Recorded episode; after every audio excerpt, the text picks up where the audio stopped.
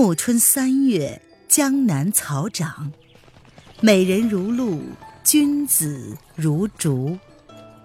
欢迎收听《青崖白鹿记》，作者沈英英，演播微凉，后期制作艾兰。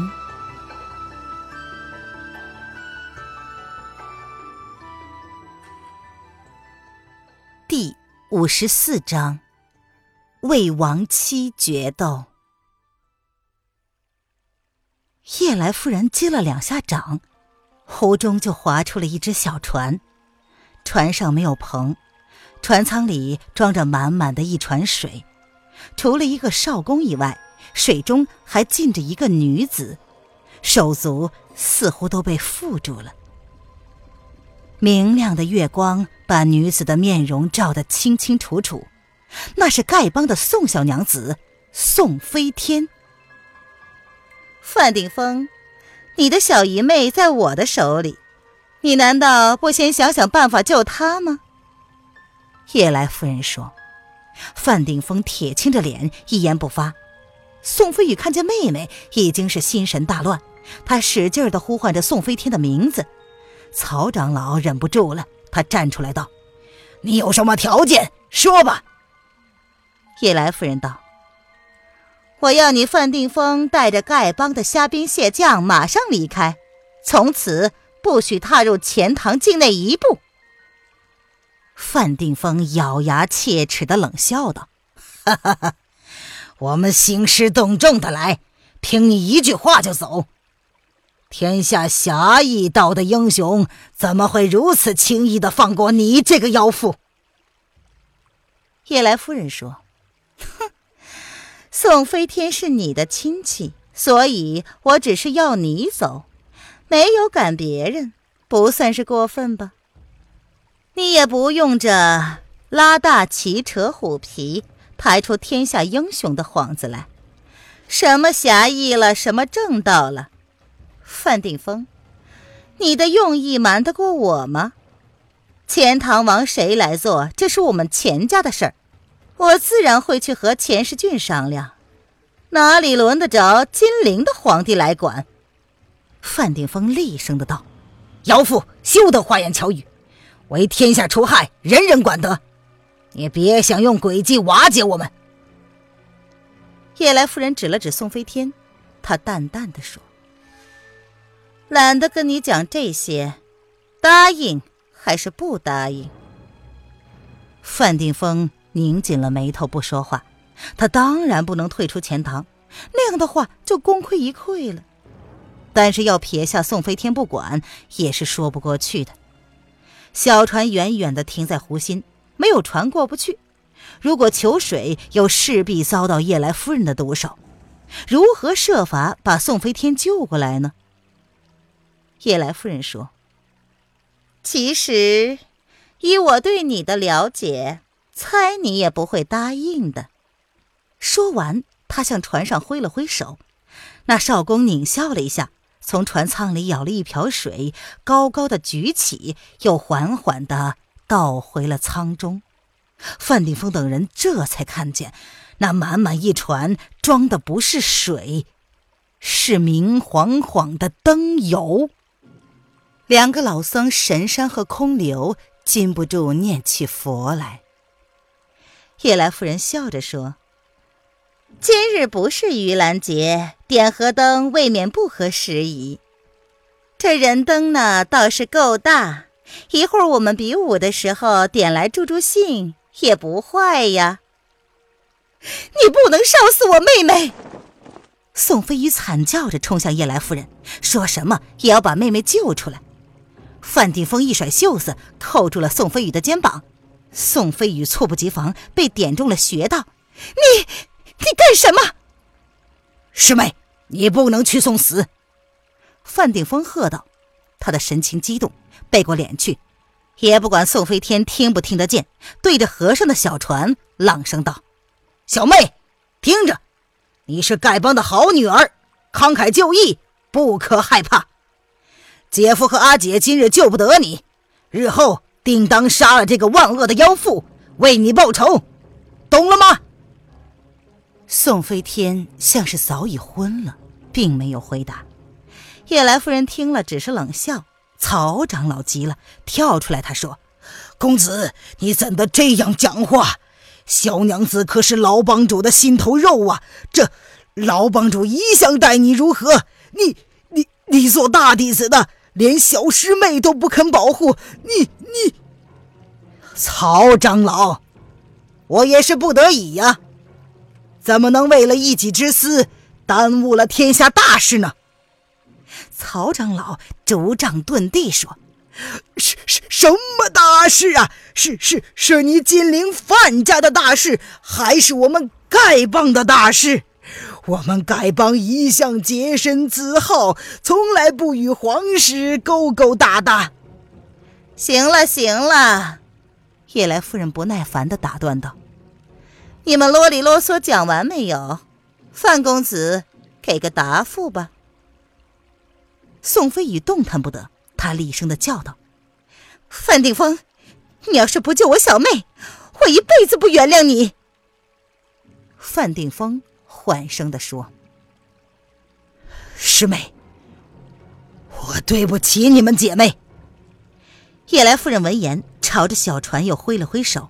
曹长老竹杖点地，飞身一起，不顾一切的冲过去救宋飞天。一阵香风扑面而来。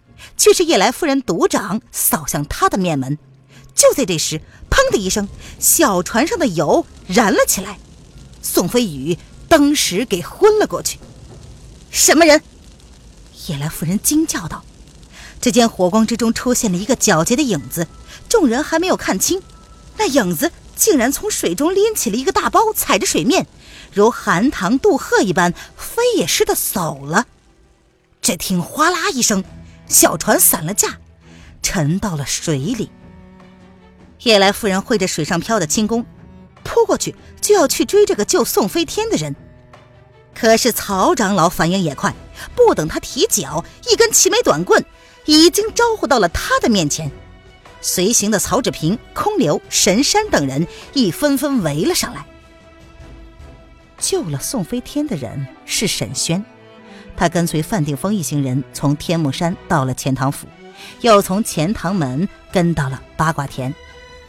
他此时的内功已经臻于化境，行事又细密，一路上从未有人发觉。本来对范定峰这个小姨妹宋飞天，沈轩并无好感，但是范定峰居然真的不救他，他也不能看着他被活活的烧死。沈轩出手甚快。在掠过小船的一刹那，把那捆紧的宋飞天从燃烧的油中提了出来，用湖水浸灭了他身上的火焰。但是灯油点燃的火来势太猛烈了，宋飞天的脸还是被烧得惨不忍睹，好好的花容月貌竟变得如同鬼魅一般。宋飞天的神志尚清，眼中滚下了一串串泪珠。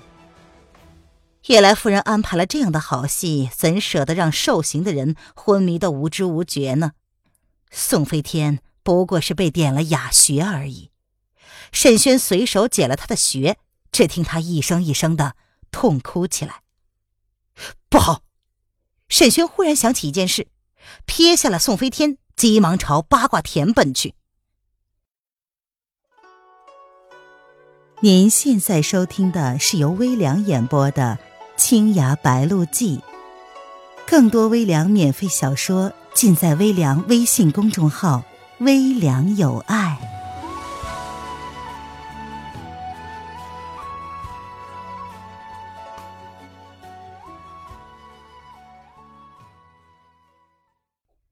原来刚才装油的小船沉到水里，却不是沈轩动的手脚，他只是看见水里有人影晃动，难道？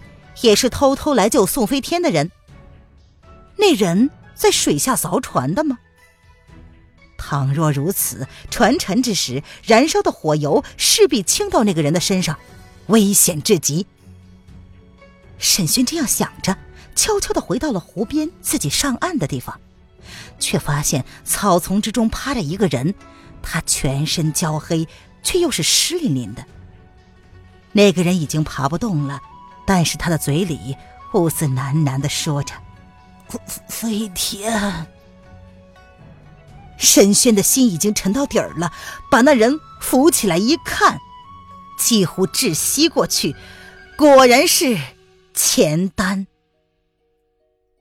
钱丹被大火烧得奄奄一息，双眼已经看不见了，几乎没有认出沈轩来。宋飞天的呻吟却一下子唤起了他的神智。宋娘子，你你在哪里啊？我我很久没有见到你了。可是，这时候又看不见你了。宋飞天听见钱丹的声音，愣了一愣，他停住了哭泣，走到钱丹的身边，柔声的道：“钱公子，我何德何能，又对你不好？你，你何苦为我如此？”沈轩心想：今年不见，这宋小娘子确实是懂事多了，不再是那个只会放蛇咬人的泼辣女郎了。钱丹那张烧得面皮脱落、焦如黑炭的脸上，居然隐隐的露出了一线笑容。她本是一个美少年，成了这个样子，叫人心酸不已。他忍着痛说。你，你给我的，我我我一直留着。他的手心里掏出了一团鲜艳的颜色，赫然是从前宋天飞送给假扮成娄低飞的沈轩的那一个同心结子。宋飞天显然不知道是怎么回事儿他迟疑的说：“我我我给你的。”钱丹依旧是朦胧的笑着说：“很多年前，你不记得了？记得的，很多年以前，我就给了你了。”钱丹似乎释然，他含含糊糊的说：“ 果然。”人间的误会。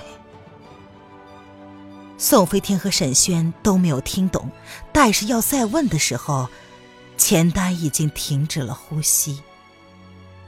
宋飞天呆若木鸡，扑到了钱丹的尸身上。一种席卷天地的忧思忽然充斥了他的胸臆，不知是痛惜钱丹，还是痛惜自己。沈轩和好友久别后乍然相逢，竟连一句话也不曾说上，就成了生死永诀。他看着宋飞天悲痛欲绝，却是不动一毫的声色。远处传来了阵阵的呼喝声，沈轩猛然惊起，今晚还有更重要的事儿。在八卦田的中央。叶来夫人正在和神山空流二僧过招，曹长老和曹志平似乎已经负伤，坐在一旁吐纳。范定峰却似气定神闲，守在了被点了穴的妻子身旁，打定主意最后一个出战。神山空流本是师兄弟，兵器各是一支七宝禅杖，他们自幼合练双杖合璧的武技，一向同时出手。很早就在江湖上出了名。不过这时，两只禅杖却施展不开。夜来夫人使出了她的法宝金蛇鞭，刚柔相济，进退有度，把两只禅杖带得团团转。两僧努力许久，金蛇鞭粘在了禅杖上，甩也甩不开。两人对视一眼，忽然同时大喝一声：“这是禅门之中有名的狮子吼！”全身的内力聚于丹田。爆发而出，震耳欲聋。夜来夫人见状，手腕一松，竟出奇招，长鞭的扁兵脱手，向二僧砸来。狮子吼是极耗费内力的一招，空流的功力较弱，闪避较慢，小臂被落下的鞭尾扫了一下，顿时火辣辣的疼了起来。夜来夫人微微一笑，飞身过来截取金蛇鞭。忽然，空中一把长剑轻轻一拨，金蛇鞭又腾空而起，向湖中远远的飞去。夜来夫人本拟接鞭之后更有后招，置空留神山于死地，想不到半路杀出个程咬金，为了谨慎起见，只好避开。来人在空留前落地，反手一剑，将他的左臂齐肘切下。空留是又痛又怒，他叫道：“哦，你你送我身！”拾起禅杖要向那个人的头上砸去。沈轩手搭在他的肩上，轻轻的按下。空流觉出他的内力柔和，却是绵绵不绝，极为深厚，不觉的坐倒在地上。这时，沈轩却已经点了他伤处的穴道，止住了血。范定峰跑过来喝道：“来者何人？”沈仙淡淡的说：“你不认得我的。”一边却是对着空流道。晚辈鲁莽，但若非如此，大师的性命就不保了。空流看见自己被砍下的左臂已经变得漆黑，夜来夫人的金蛇鞭上也附有无药可解的尸毒，中招者除了割去手臂，确实没有其他良法。空留又是害怕又是感激，眼睁睁的瞧着沈轩给自己敷上了金疮药，忽然他道。这这，这是洞庭派的灵药。昔年医仙沈斌大侠曾经用此药救过老衲一命。这位少侠，你你是？沈轩不语。今年不见，原来你竟没有死。叶来夫人慢慢的走过来，别人不认得沈轩，他却已经想起来了。你不但没死，好像武技也是大有长进。只是你显得很憔悴呀，哼！想来他已经不在了。沈轩给空流仔细的包扎好断臂，方才转身道：“是的，这就是我今晚来找你的原因。”叶来夫人说。中了我的尸香无影手，没人活得下来。他死的很可惜呀，你也有责任。当初如果你为我配制了解药，岂不是连他也救了？你总是说尸香无影手的尸毒是无药可解的，其实天底下也没有绝对的事儿。你这样聪明的人，何必墨守成规呢？本来。应当试一试的。沈轩心中一震，却是道：“哼，我就是配得出解药，也不会给你的。”很好，有骨气。其实我目前的状况，你最清楚。沈轩当然清楚，很早以前他就诊出，夜来夫人练的尸香无影手会毒死他自己。期限不过一二年。眼前他虽然仍旧厉害，其实已经是病入膏肓，无药可救了。刚才他落地时站立不稳，就是尸毒发作的症状。夜来夫人自己也察觉到了，所以一定要做最后的一搏。死于决斗，要比死于尸毒发作好得多。他说：“你报不报仇？”结局都差不多。当然，我想你正是为了亲手杀死我才赶来的。这个世界上想亲手杀我的人太多了。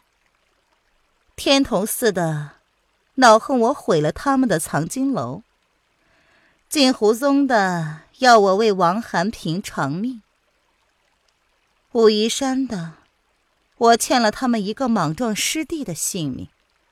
哼，你们洞庭嘛，也有一两笔账是栽在我的头上的，数不过来了哟。这些人一个一个的来，我可就忙死了。想想，不如派手下去收拾。不过，你有所不同，你是为了亡妻来和我决斗的，而且据我估计，你将要使用的武技也是他临终前留给你的。有这样感人的理由，我今天就算是败给了你，也算是死得其所了。沈轩也不知道叶来夫人说的这话是出自真心还是讽刺，他定了定神，然后说：“那么出招吧。”